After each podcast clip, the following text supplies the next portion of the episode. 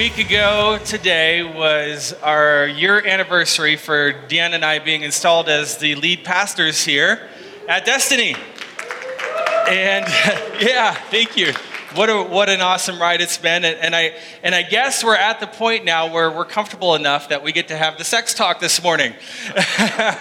if, you, if you haven't been here, I just want to preface this morning by letting you know we've been going through the book of Proverbs. And uh, I, I, tried to give you fair warning uh, last week that this is where we're going. And so this morning, the message is proverbial sex. We're going to talk about sex in the context of Proverbs and what it says. And, um, you know, Proverbs is like that friend that will tell you the truth. And I was sitting here this morning, first service, and my wife, Pastor Deanna, um, gave her a kiss, and she said to me, what did you have for breakfast? she said, she did this kind of thing. Your breast stinks. And we, Proverbs is like that friend. They'll tell you the truth in love. Go get a breath mint. And so that's what we're doing this morning. Proverbs is going to speak some truth to us this morning. You ready for it? Woo! Amen. I, I, wanted to, to give you that preface in case you've got um, younger ones, and just so you're aware, I don't plan to, to go anywhere that the book of Proverbs um, doesn't go, but uh, I want you as parents to be aware. Okay? So when I was still an infant, mom and dad were, were working on building a home for us in our hometown of Faulkton, South Dakota. Anybody? Faulkton? Everybody been, been there before? So uh, we, were, we were living in a trailer house at the time. And uh, dad came home from staining wood in the new house that uh, he was building. And he had a headache from breathing in all those fumes. And uh, so he changed out of his clothes, he got on his robe, and he laid down for a while. And when he got up, he decided that he needed to wash off all the speckles of stain that were on his arm. So he grabbed some gasoline and he put it in a container in the sink and he started using it to wash off. I mean, that used to be a thing, right? You would do that. And so as he was finishing up, the fumes from the gasoline reached the pilot light from the oven range, which was right next to it, and it flashed into a fire.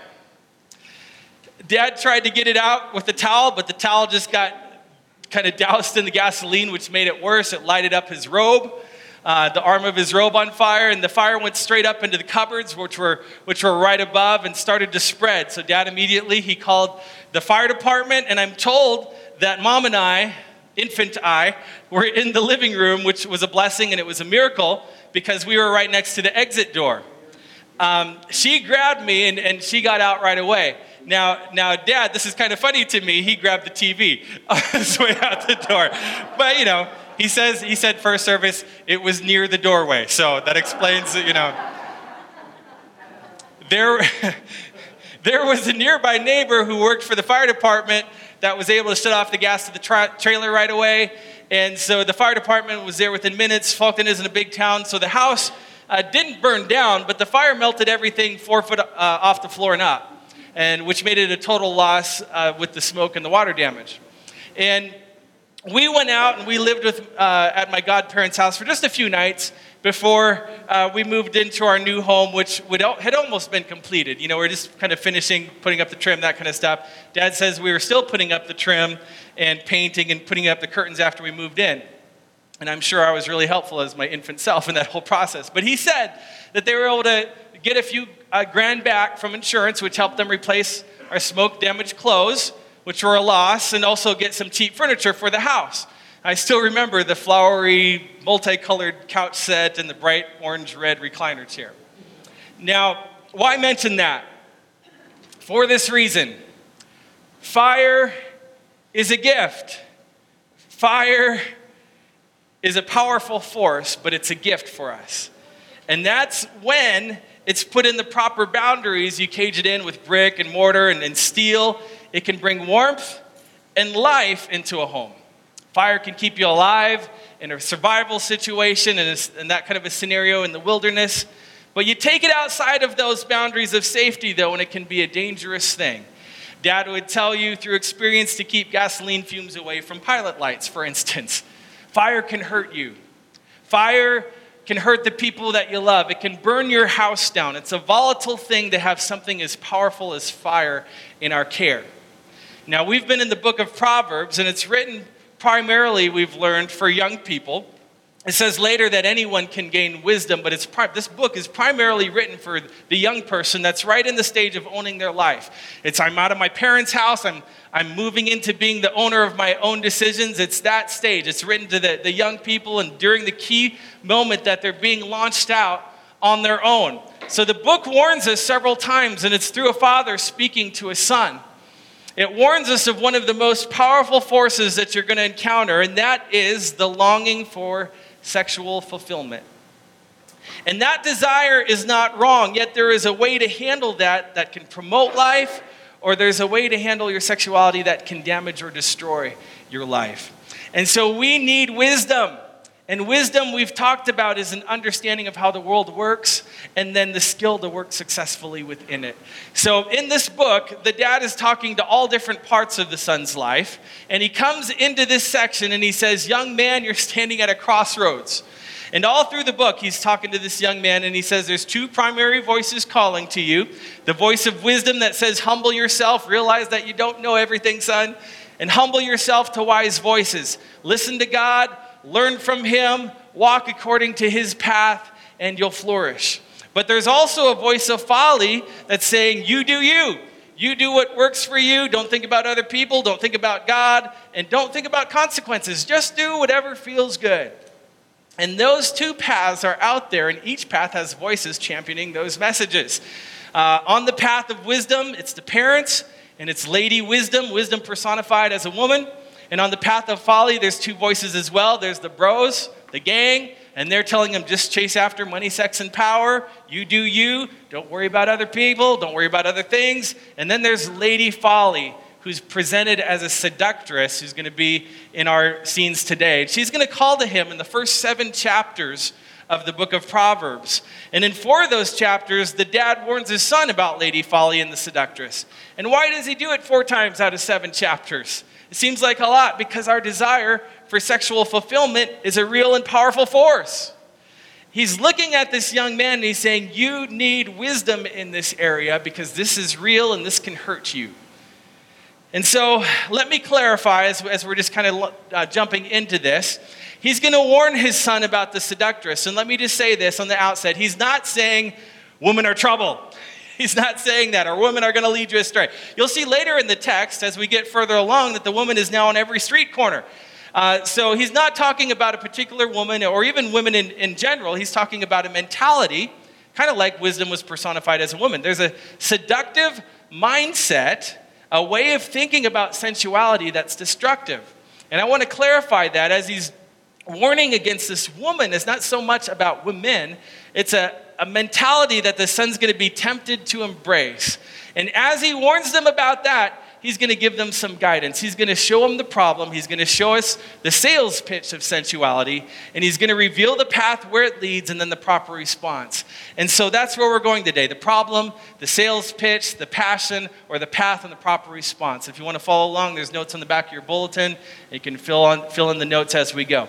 Now, let me say this as well when you open up on a subject like sex, I want you to know that there's no way I can cover every aspect of the subject today. I've been doing this for a couple decades as a youth pastor, um, and you know I, I, have some experience with this talk, but this is exclusively from the book of Proverbs. And so some of you are going to go, man, you left out a lot of questions on the table. And I'll say exactly that's one of the reasons that we get together every single week and we meet here. And so you can pick up some truth on some different uh, topics. And over the course of years, we're going to do this a whole lot. And when you're here, it's awesome. so, anyway, if we don't hit your subject today, I apologize, but we'll get into what the text um, that we've been reading as Proverbs is talking about. And we'll just um, pray that Holy Spirit will speak exactly what we need to hear today. Amen? Okay. And so, this first part, though, it presents the problem of the sensual mindset. Let's stand as we read God's word together this morning, this opening scripture. The problem that you'll see in chapter 2, verse 16 and 17, you'll see it most clearly here. He's encouraging the son to embrace the words of wisdom. And he says, if you do it in verse 16, let me read it to you. You can follow along on the screen behind me. You'll be delivered from the forbidden woman, from the adulteress with her smooth words, who forsakes the companion of her youth and forgets the covenant of her God. Father God, we thank you for your word this morning.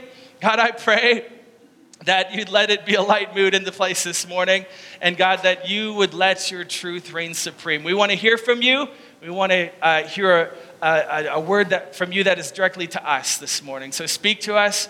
Our ears are, and spiritual eyes are ready to see and hear what you have for us this morning. We believe it. We receive it. In your mighty name we pray. Amen and amen. Go ahead and have a seat.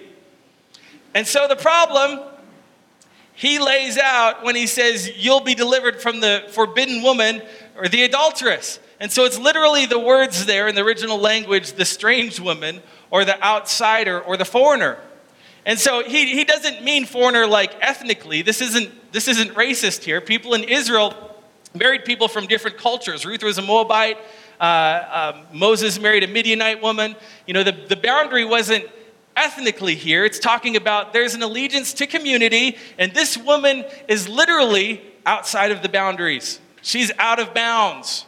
She is outside of the boundary. And so when we talk about community and we enter into a community together, there is things that we say we're going to do for, for each other to be a part of community. I agree to drive at a reasonably within the speed limit as part of my commitment to the community, right? And if I continue to violate that, my license is going to be taken away.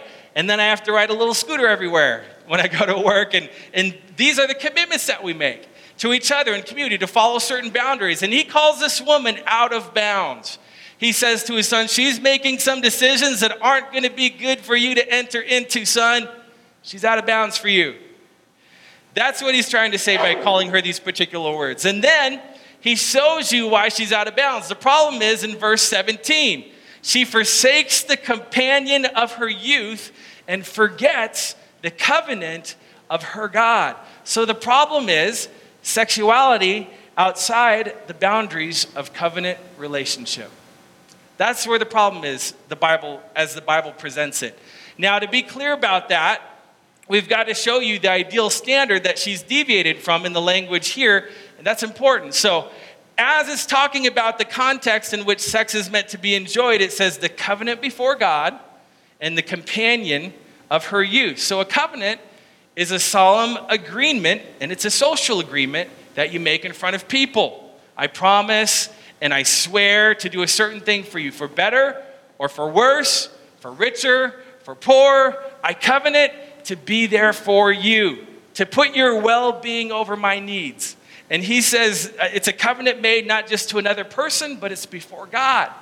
And so it's a spiritual commitment and it's a social commitment. I'm looking at somebody uh, and, and say, spiritually before God, I promise to love all of you with all of me and to care for you. And socially before others, I promise to draw you near and put your needs above my own. That's the picture there. That's the biblical idea that's presented as a covenant. Now, to go a bit further, it's a binding together.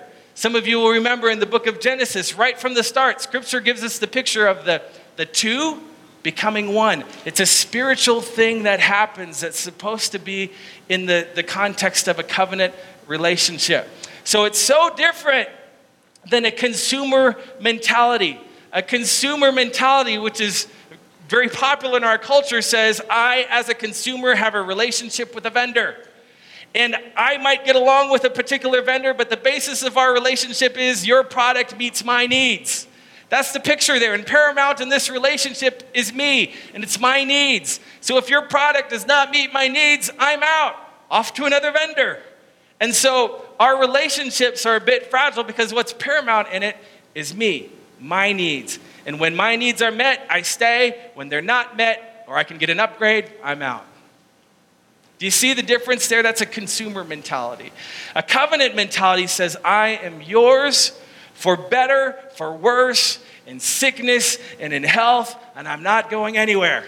Now, if only one person swears to that, you've got a recipe for exploitation. But when both swear to that, it's holy, it's amazing. It's, it's saying, I'm giving you all of me and I want all of you. And the D word is not in our vocabulary, the divorce word. I'm not giving up. And, and what's beautiful about that is that he says the idea is to make that kind of covenant with the companion of our youth. And I love that he uses the word companion. It's the Hebrew word aloof that literally means confidant, it means best friend. That that back then maybe marriage was because of political expe- expectancies or something like that. But within scriptures, it's no, you marry the person that's your best friend. So the, there, that, that, was the difference that, then, uh, you know, in, in, the culture, and yet the, the Bible is extolling us to find someone that you want to share your heart with. And so the picture that I'm getting at is someone saying, I want to commit to you spiritually, I want to commit to you socially, I want to commit to you emotionally. I care about your thoughts, I care about your heart, I care about all of you. And then sex becomes the ultimate consummation of that, that I've bound myself to you socially through this public commitment. I bound myself spiritually, I bound myself to you emotionally, and then I bind myself to you sexually. So it's a fully integrated life, is the picture that he's given us there. It's, it's a life of integrity that I'm giving you all of me and you're giving all of, all of you in return. And it's really, if you think about it in a certain way, it's like a sacrament. A sacrament in the church world is a physical symbol that shows an inward response. Like, I'm going to get physically baptized in water, like we're going to do here in a few weeks, to show my association with God. It's a physical symbol to show an inward change. The sexual act within a covenant relationship of marriage is literally, I have given my whole life to you. And now, as a symbol of that, I give even my whole body to you. That all of me comes towards all of you in this context of safety. Full, radical donation for the delight of us both. And the consumer mentality that says, I will take from you what's good for my needs, and I don't want the parts that don't benefit me. And if at any point in that transaction is not good, I'm out. Do you see that? And the great problem in this first text is that she takes the sacrament and she makes it a supply. She cheapens it. She takes something beautiful and she cheapens it. That's the issue with the scriptures here. Now, let me clarify this. I know that somebody in here is like, is he promoting sex only within marriage? Does he know what years this is? And look, you know, I've, I've been, like I said, I've been, I've been speaking to the next generation about this for a long time who's grown up in a sexually charged culture. So I know, um, you know, I understand some people are going to say this sounds like repressive Christianity. You know, are you holding us back? You know, tying our sexuality down. But let me just say, before we get any further, before we move on, the sexual ethic of the Bible is not a repressive one. I don't know if you caught it at the end of the text, but he tells the man to enjoy the breast of his wife and be ravished by her love. So let me just point out that that's not just take, you know, talking about procreation for the benefit of the species. The Bible presents a view of sex that would make a lot of us in this room blush. The Bible is not this puritanical book. It's just not. I mean, think about the first chapter. What's happening? There's three people on the scene there's God, a naked man, and a naked woman. And that's the first scene. That's from the jump. And so it gets crazier from there. By the Song of Solomon, it's like, I'm going to climb my tree and I'm going to grab its fruit. So, you know, it's like, whoa. And, you know, it gets real crazy to teach that one. So maybe we'll get there when I'm emotionally ready, but I don't know if we're there yet. um, but the Bible does not present a repressive sexuality. It presents a sexuality that's fun and it's a benefit to us. And I quote, be ravished by her love, be intoxicated by her love. I can pound my fist on the table for that one, right? I love that mentality because I believe the Bible is the literal word of God and I want to take his word very seriously and I want to enjoy my covenant relationship. And I'm going to say amen and hallelujah to myself personally right now. Yes. So, here's the crazy thing that's beautiful about all this it's an integrated life. So, my best friend and my sexual life partner are the same people. That's great, and that's a good idea. And here's what's crazy is even in the world that we live in that has a very different idea kind of loudly being thrown at us, people want that. We really want that. It's interesting Donna Freitas, who's a research professor at Notre, Notre Dame, she did a 10 year nationwide research project on sexuality on college campuses. And as she was reporting the results, she said that practically 100% of the young people that she interviewed said the people on my campus are too casual about sex. They said they're casual about sex, everyone's casual about sex, it's a very casual thing to do. But then, one third of them responded and said, My peers are too casual about sex. Do you hear that? That 100% say it's a very casual thing to have sex with this person, but fully one third says, I think it's too casual. I think we're being too cavalier with something that's really powerful. And so she, she interviewed young people, 10 year study nationwide about our hooking up culture. And she says, let's, let's you know, a, a, culture that's saying, let's have a sexual encounter devoid or separate from an emotional or social encounter. She said that 41% indicated that it made them profoundly unhappy, disrespected, sad, or even feeling abused. So think about that. 41% of the people said about hooking up, they participated actively, but said at the end of it, I walked away feeling unhappy or disrespected. The highest praise it garnered, by the way, 10 years of study, 59%. The highest praise, the word they used was the word fine. Fine. She said it was amazing in my study. Nobody said that this is awesome. Nobody said that it's amazing. Nobody said I love it. She said the highest praise she got back from this type of sexual encounter was it was fine. And she said, but when I started to interview the young people about what they wanted, she said it was fascinating. What I heard over and over again is what people wanted was to talk, was to visit. And she was like, it was the craziest thing. Young people in a sexually liberated culture, what do they want? She said, what they want is they want to go have a picnic. They, they, they, they want to share their thoughts and have someone listen to my thoughts and care about what I think and hear about what I feel. And this was women and men, by the way. I want a deep communion. Yes, I want a communion physically, but also emotionally and mentally. I want someone who wants all of me. And we're physically built that way. I mean, the, the way the body is wired, you, maybe you've heard this before, it's wired in a way that sex releases dopamine, which is a happy chemical that says, whatever you just did, do it again.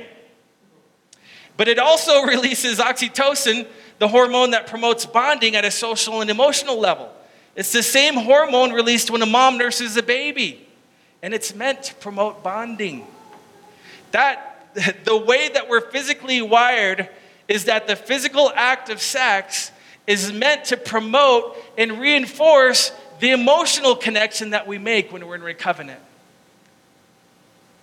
That we're wired for an integrated life. And the tragedy of this mentality that this dad is warning his son about is this don't separate those two. Don't separate those two. The safest place for your sexuality is in the place of commitment. Of you know that person loves you, you know they're not going to leave you. You don't have to worry about, you know, is their staying here contingent upon my performance? Will they get bored of me and need an upgrade? No, they love me, they're with me. Sex isn't the tool that keeps the relationship going. It's the privilege I enjoy because we sort of love each other until death do us part. So if we hear that, and we say, well, all of us want that, then why is there such a robust way of doing sexuality in our culture in other ways? It's because sex has a really strong sales pitch. And it's interesting, the dad talks about this a lot in the text in verse 6 of chapter 7. It's interesting. He gives a sales pitch of the sensual mentality that's being sold to all of us. And the dad presents it to his son in sort of a parable. He starts telling this story. In chapter 7, verse 6, he says that at the window of my house, I have looked out through my lattice, and I have seen among the simple, I have perceived among the youths a man lacking sense. We remember talking about the symbol if you've been around since uh, week one of this series. And he said, I saw a bunch of dudes that were kicking around the street, and one of them looks particularly gullible. That's how he starts the story.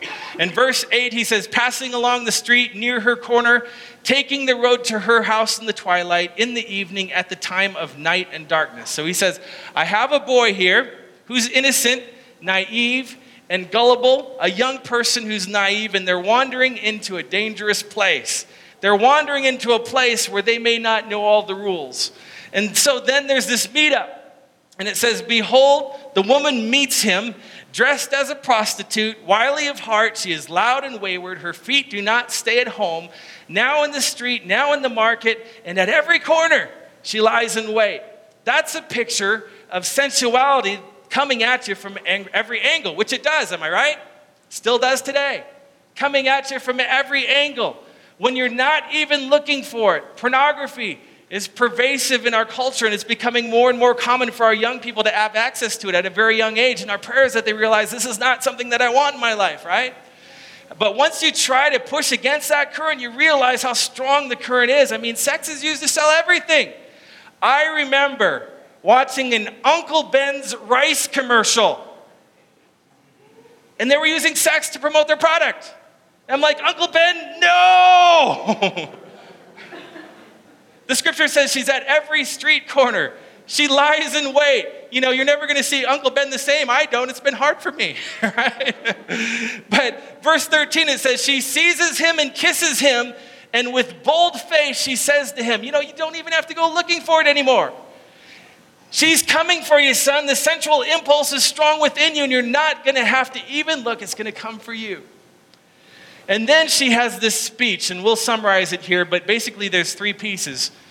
The seductress starts giving this speech. One is the entitlement piece on your notes, and she says in verse 14, I had to offer sacrifices, and today I have paid my vows. So now I have come out to meet you, to seek you eagerly, and I have found you. So, what's going on there?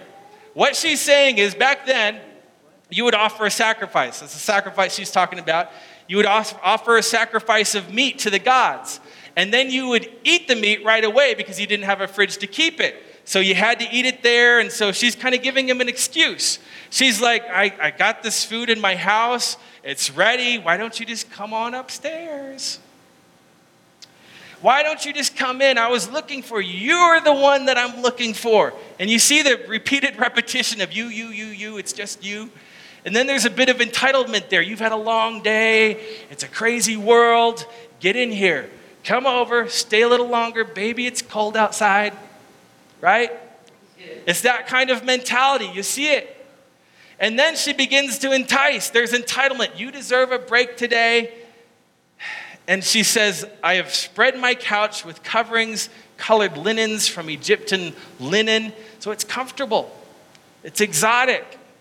She covered her couch. I have perfumed my bed with myrrh, aloes, and cinnamon. So it's not just sight, but it's the smells. All three of those perfumes, you can find them in the Song of Solomon, all connected with sex. So there's, there's a sophistication to it. It'll be satisfying. It says, Come, let us take our fill of love till the morning. Let us delight ourselves with love.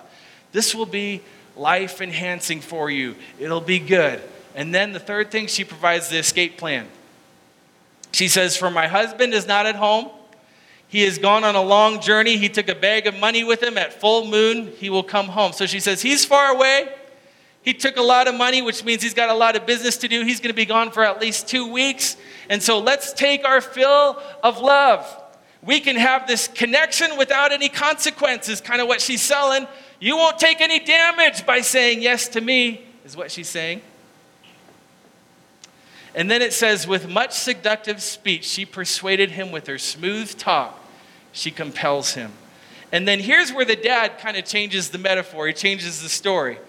And he says that all at once he follows her as an ox goes to the slaughter.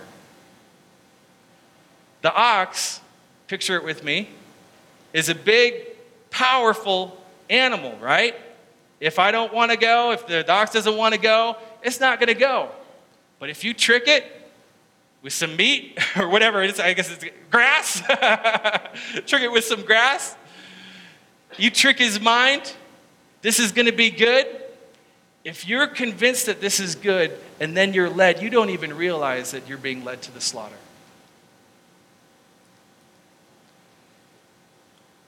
The scripture continues and says, Or as a stag is caught fast till an arrow pierces its liver, as a bird rushes into a snare, he does not know that it will cost him his life. He said, You're like a powerful deer, son, like a stag running through the forest, but once you're caught, if you get caught up in this son, you're going to take damage.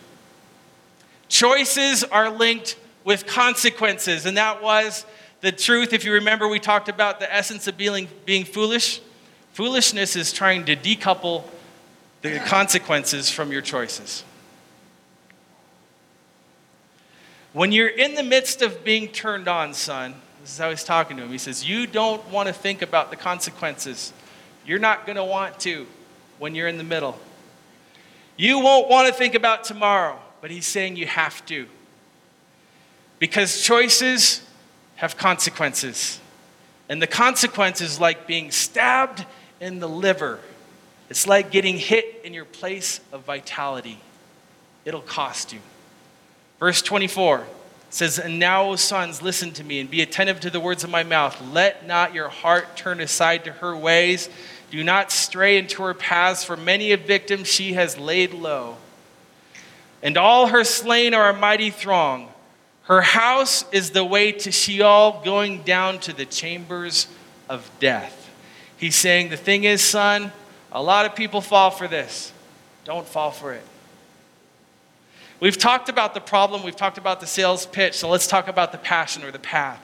And so we get back, we're going to go back a couple uh, chapters to chapter 5, verse 7, and read it with me. It says, Now, O sons, listen to me and do not depart from the words from my mouth. Keep your way far from her, and do not go near the door of her house, lest you give your honor to others and your years to the merciless, lest strangers take their fill of your strength and your labors go to the house of a foreigner.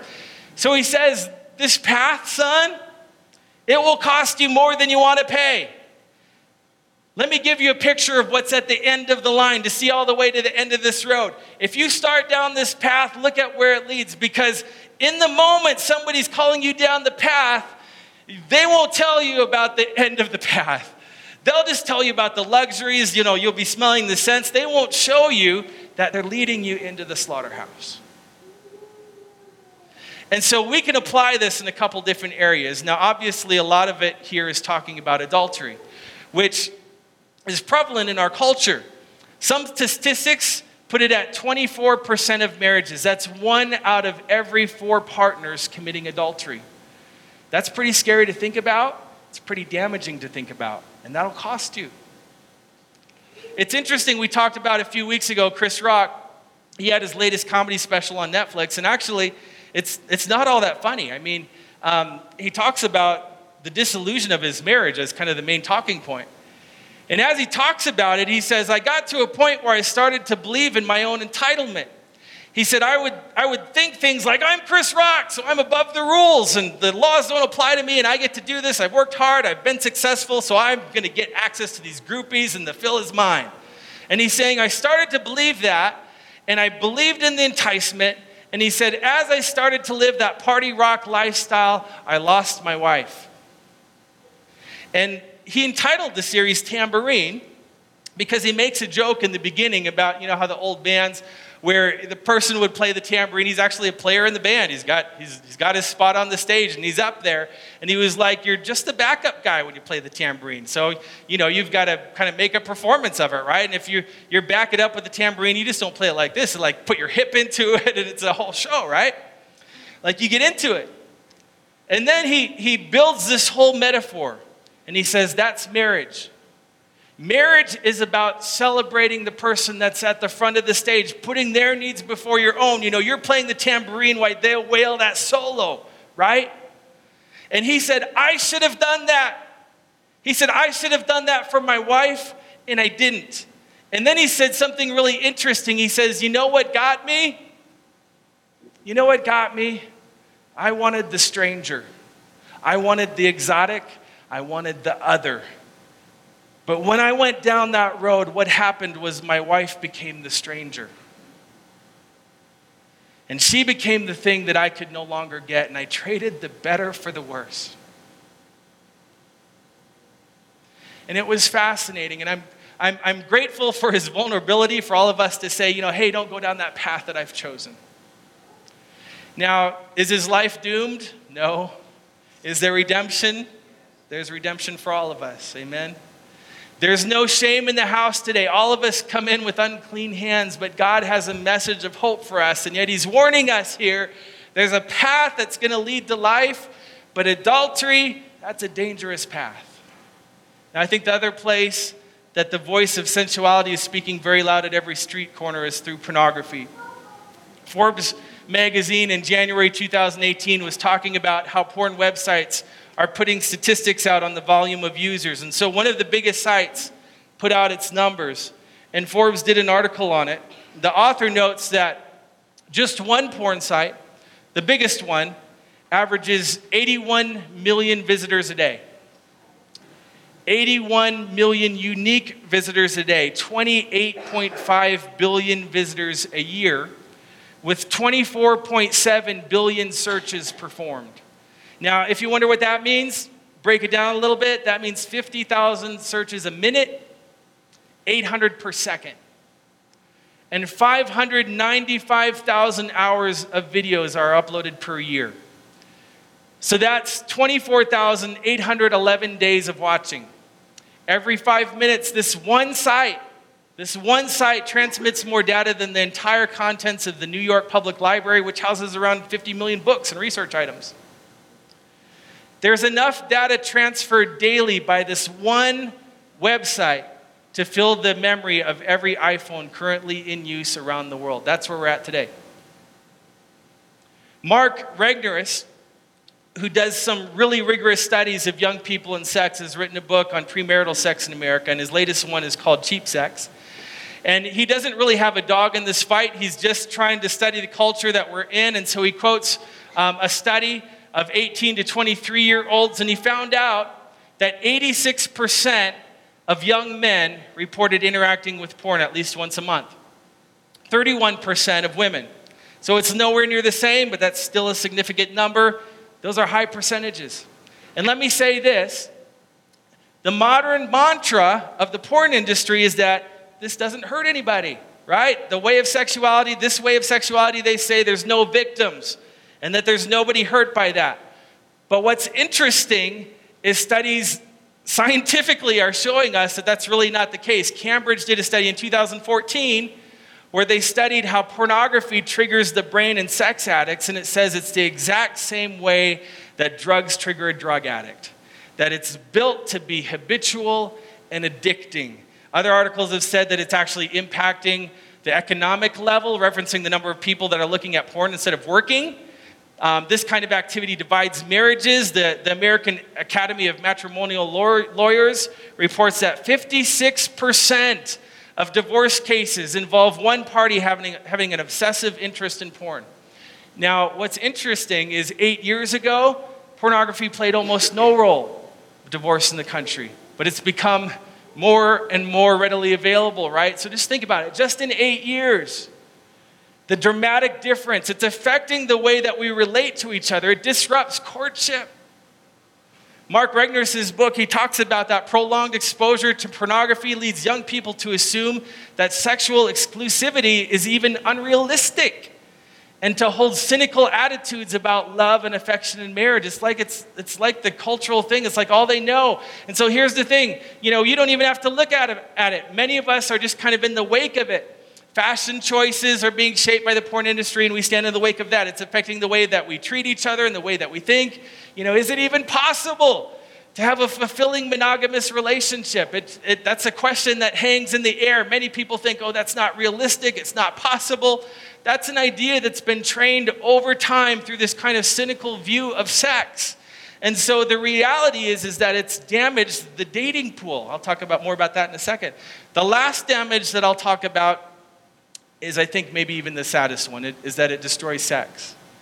That for many people, prolonged exposure to sensuality online um, or, or sensuality in this, in this way outside of, of covenant destroys sex. It destroys it. It's interesting. Aziz Ansari has a book about dating, and in his book, he wanted to kind of um, contemplate where we are in the world of dating today. And he went to two very different cultures.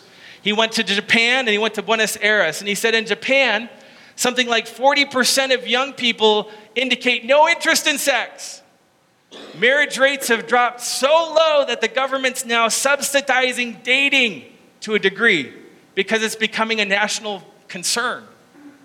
And he was trying to figure out what's going on with that. And what's happening is there's this decoupling of sex from intimacy. And so it's a very common thing. Maybe you've heard about this for men to go to a cuddling bar or a cuddling cafe where you can go and pay someone to hug you and make eye contact. There's sex with robots, and there's, there's also a real destigmatizing of prostitution. And so there's no incentive to being in a loving relationship with a man or woman. And so they're seeing marriage rates just kind of fall flat. On the other side, in Buenos Aires, he said sex is very common. There's a lot of sex. It's very common for people to have multiple sexual partners. And he said the interesting thing is, though, as they researched it, it was very common to see women crying on the street corner. And when you would ask them why, they'd say it's because of man, it's because of casual sex, this atmosphere. It's hurting me. We're not made to keep saying, I'll give you my body, but not my heart. It's a disintegrating of us rather than integrity. And so it was interesting for him. This is what he said. To be very candid, I thought a very sexually liberated culture would be life enhancing. He said, but what I ran into, there was a lot of sadness. But what was fascinating for me is he looks at these two different cultures, and in both of them, what he found was loneliness. He found sadness. He found what we see in our culture a lot today. We have a loneliness epidemic in America.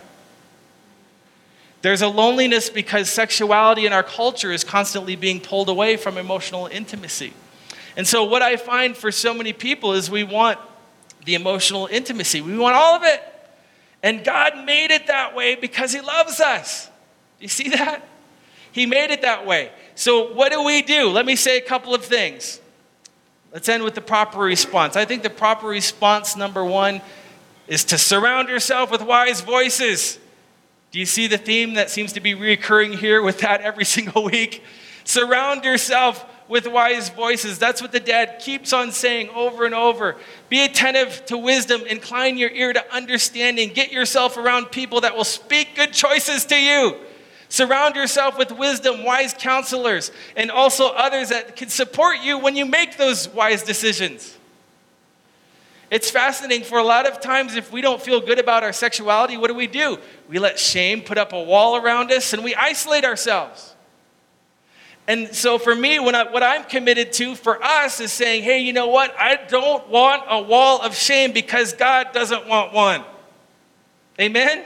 And so let's get to the place where we can talk openly about this is why I struggle, this is not working for me, and this is what's gone wrong with me. And we do that, it's, and when we do that, it's out in the light and we find healing, that we find life. It's interesting. Patrick Carnes, one of the latest leading voices on sexual addiction, says that sexual addiction is actually an intimacy disorder. Often people move to sexual addictions because it's not just the fascination with sex, but a deep wounding with intimacy. And emotionally, what they need is healthy relationships around them. That's why Getting in a circle, getting face to face with people in the body is so important. Because what happens sitting in a group with guys and the one guy finally gets up the courage to say, Man, I am struggling with pornography and I don't like the way it's making me feel about myself or feel about women. I don't like what it's doing in my life. And what happens is time and time again, you hear you see that happen and you'll get a choruses, you'll get a chorus of guys saying, Me too. Me too. And we're like, really? That's so odd because you know that's what the stats say, but for some reason I thought it was just me and, we're, and you're not. And it's okay to say, I struggle and I need help. And it's a liberating thing to have a group of people do that. Get into a place where you can have the safety of getting wise voices around you, people that care for you and people that love you. One of the best things for me is to know I have, you know, some men in my life who love me and won't judge me and won't condemn me, but support me. And so for, for many of you, we live in a culture where it's work, work, work, work, work, work, work, work, work, work, work, work, work, work, work, right? To the point where I'm exhausted. And weariness and temptation often leads to failure. And so for many of us, we kind of springboard between these two things. We don't feel happy about our emotional life. And the solution to that is healthy relationships healthy friendships. It's interesting. I've had a lot of interaction with young adult interns and, and you know, ministry volunteers over the years, and I've heard the question posed to young men and women that are living for God and you know, active in, in, in their relationship with God and the church. How can you be single and not be in an active sexual relationship?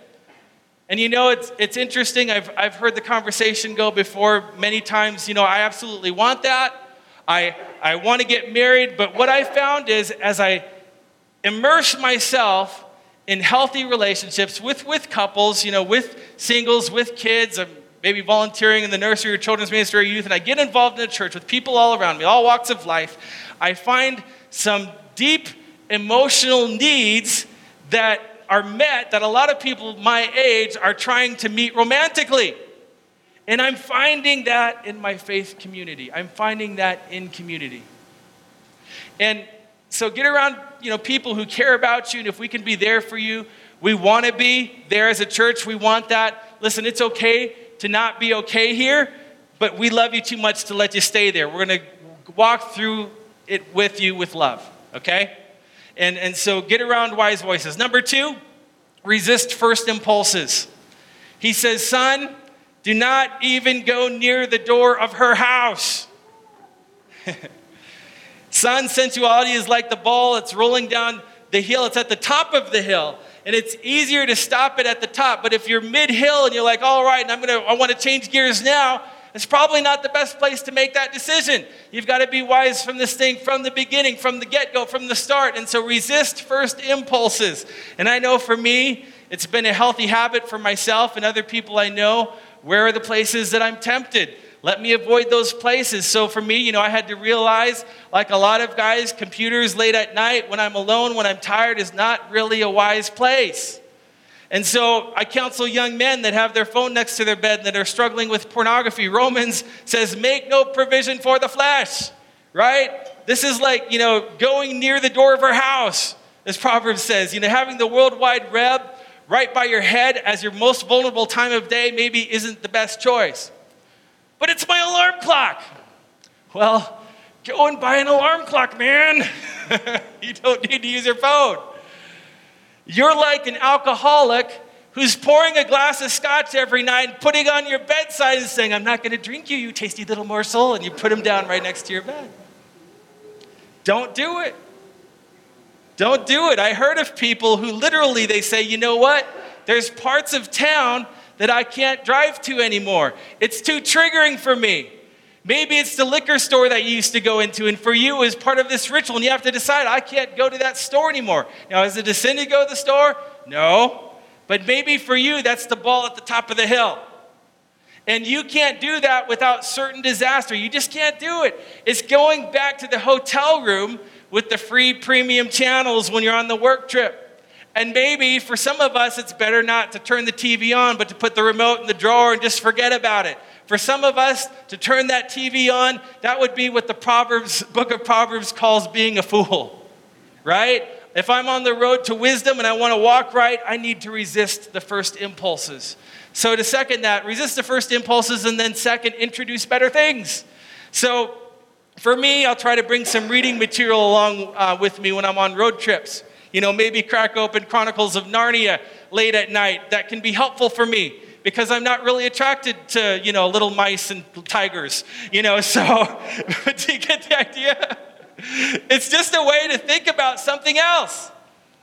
The Puritans used to say, How do you dislodge a beautiful thing from the human heart? You replace it with a more beautiful thing. And so I don't need to be there and be like, Don't do this, don't do this. I just sit there and I'm going to replace it with something else. And if that means it's story time every night, I'm okay with that. And I can read about little Reepicheep and go to bed dreaming about being just like him. Last thing I would say is this He says, drink water from your own cistern, flowing water from your own well. I love that. He's talking about, son, your sexual impulses are good, but there are places to take them that aren't going to be best for you. They're going to be disintegrating for you. So, what you want to do, son, is you want to get a healthy community. You want to meet somebody that you love their mind, you love their heart, you love the way they think, and you care about how they feel. And then, before God, before community, before your friends, you say, I choose you. And she's going to say, I choose you. And then, in that safety, you know what the dad says? He says, You go crazy. You have fun. I am not making this up. Proverbs says, Let your fountain be blessed and rejoice in the wife of your youth. Rejoice. He says, Have fun, son. And so the Bible's not trying to hold anything back from you here. Wisdom's just trying to give you the best scenario.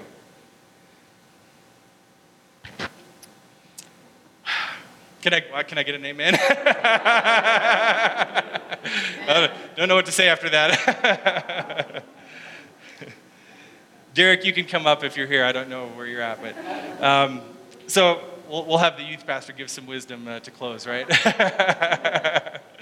so let me close with this.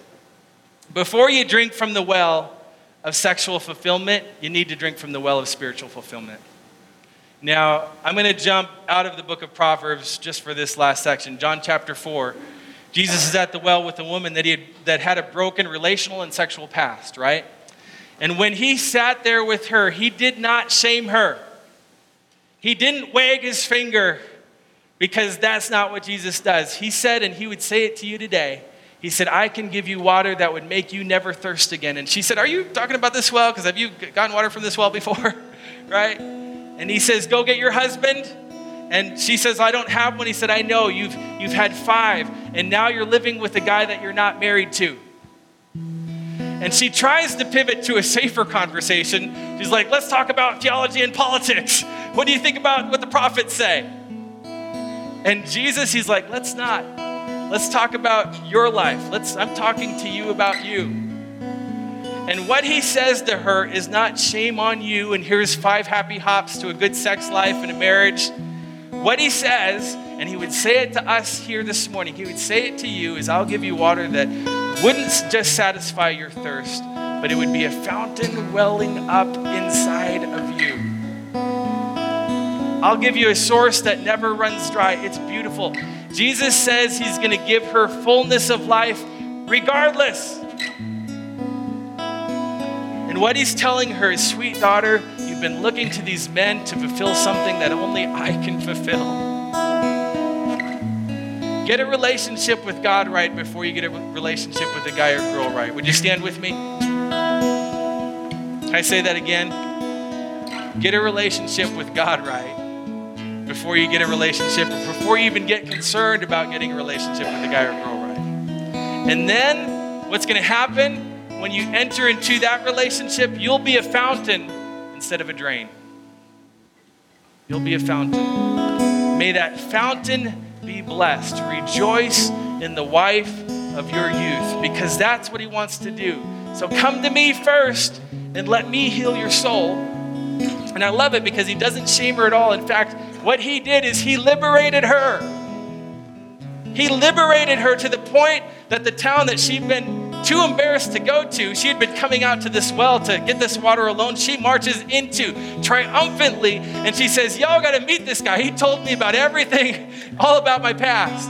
You know, which a few minutes ago might have sounded like a scary proposition to her. But now it sounds like liberty. It sounds like freedom. He knew everything that I ever did, and He loved me anyway. He knew all about it. He even knew husband number three, and he was a crazy one, let me tell you. But He knew all about it, and He offered me life, and He offered me an embrace. He offered me love. That's the gospel of Jesus, that's who He is. So, wherever you are in this house today, I just want you to know whether you agree with the book of Proverbs or me or you know anything about that, I want you to know that the heavens smile on you today, that God loves you more than you know today, and that He wants what's best for you, and we do too. Father God, we thank you for your word. God, we thank you for fullness of joy. God, we thank you for the gift of intimacy through relationship that you've given to us. Help us walk in wisdom. Help us to walk in covenant relationship with those that you've destined for us to be with, God. Lord, you've created sex and you called it good. But you put boundaries around it for our safety. It can also be a very dangerous and scary thing. It can break people apart. It can be like an ox being led to the slaughter. God, help us to walk the path of wisdom that we may rejoice in everything that you've given to us. Lord, I pray, just like Jesus was at the well, that there would, and he was speaking to the woman, that there would be no shame today for what's happened in the past.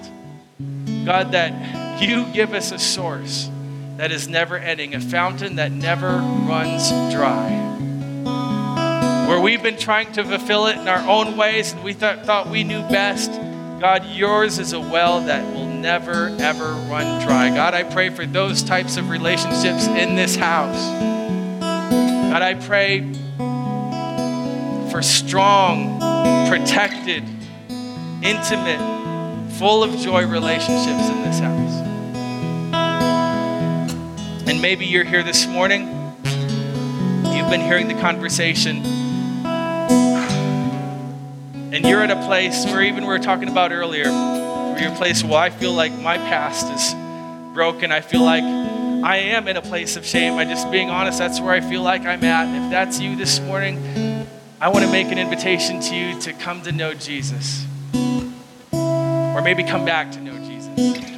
To resurrender again. To come to the place, to the person who will never fail you. He's the same yesterday, today, and forever. Can give you fullness of life in every area of your life. Who comes to our rescue. Now that is stirring in your heart this morning. You came, you know that Holy Spirit is speaking to you this morning with nobody looking around, every head bowed and every eye closed. I want you to raise your hand. I'm not going to embarrass you, but I want to pray with you this morning. Would you guys pray this prayer with me? Father God, I give you my heart. I give you all of me The best of me, the worst of me. Thank you for the cross. Thank you for dying for me, for my rescue from sin into a life of fullness, better than I can think of or even imagine. My life is surrendered to yours. In your mighty name we pray. Amen. Now, listen. Now, listen, even if you didn't raise your hand this morning, uh, you know, there's nothing magical about raising a hand. There's nothing even magical about, you know, speaking words out loud. But this is a real person who loves you and has given his life for you. And if you prayed that prayer this morning, I want to encourage you to step into a community that loves Jesus, whether it's here or someplace else, that loves Jesus, loves his word. Get around wise people, walk with the wise to become wise, right? We have an opportunity in a few weeks at the end here if you want to get water baptized, what Jesus says is the next step after salvation to make a public proclamation of, Yes, I, I'm yours, Jesus. That's happening here in a few weeks. Get around people, get in some connect groups, get in a circle, get face to face with people. They're going to help you walk in wisdom. Amen. Amen. Father God, we thank you for it in your mighty name. Amen and amen.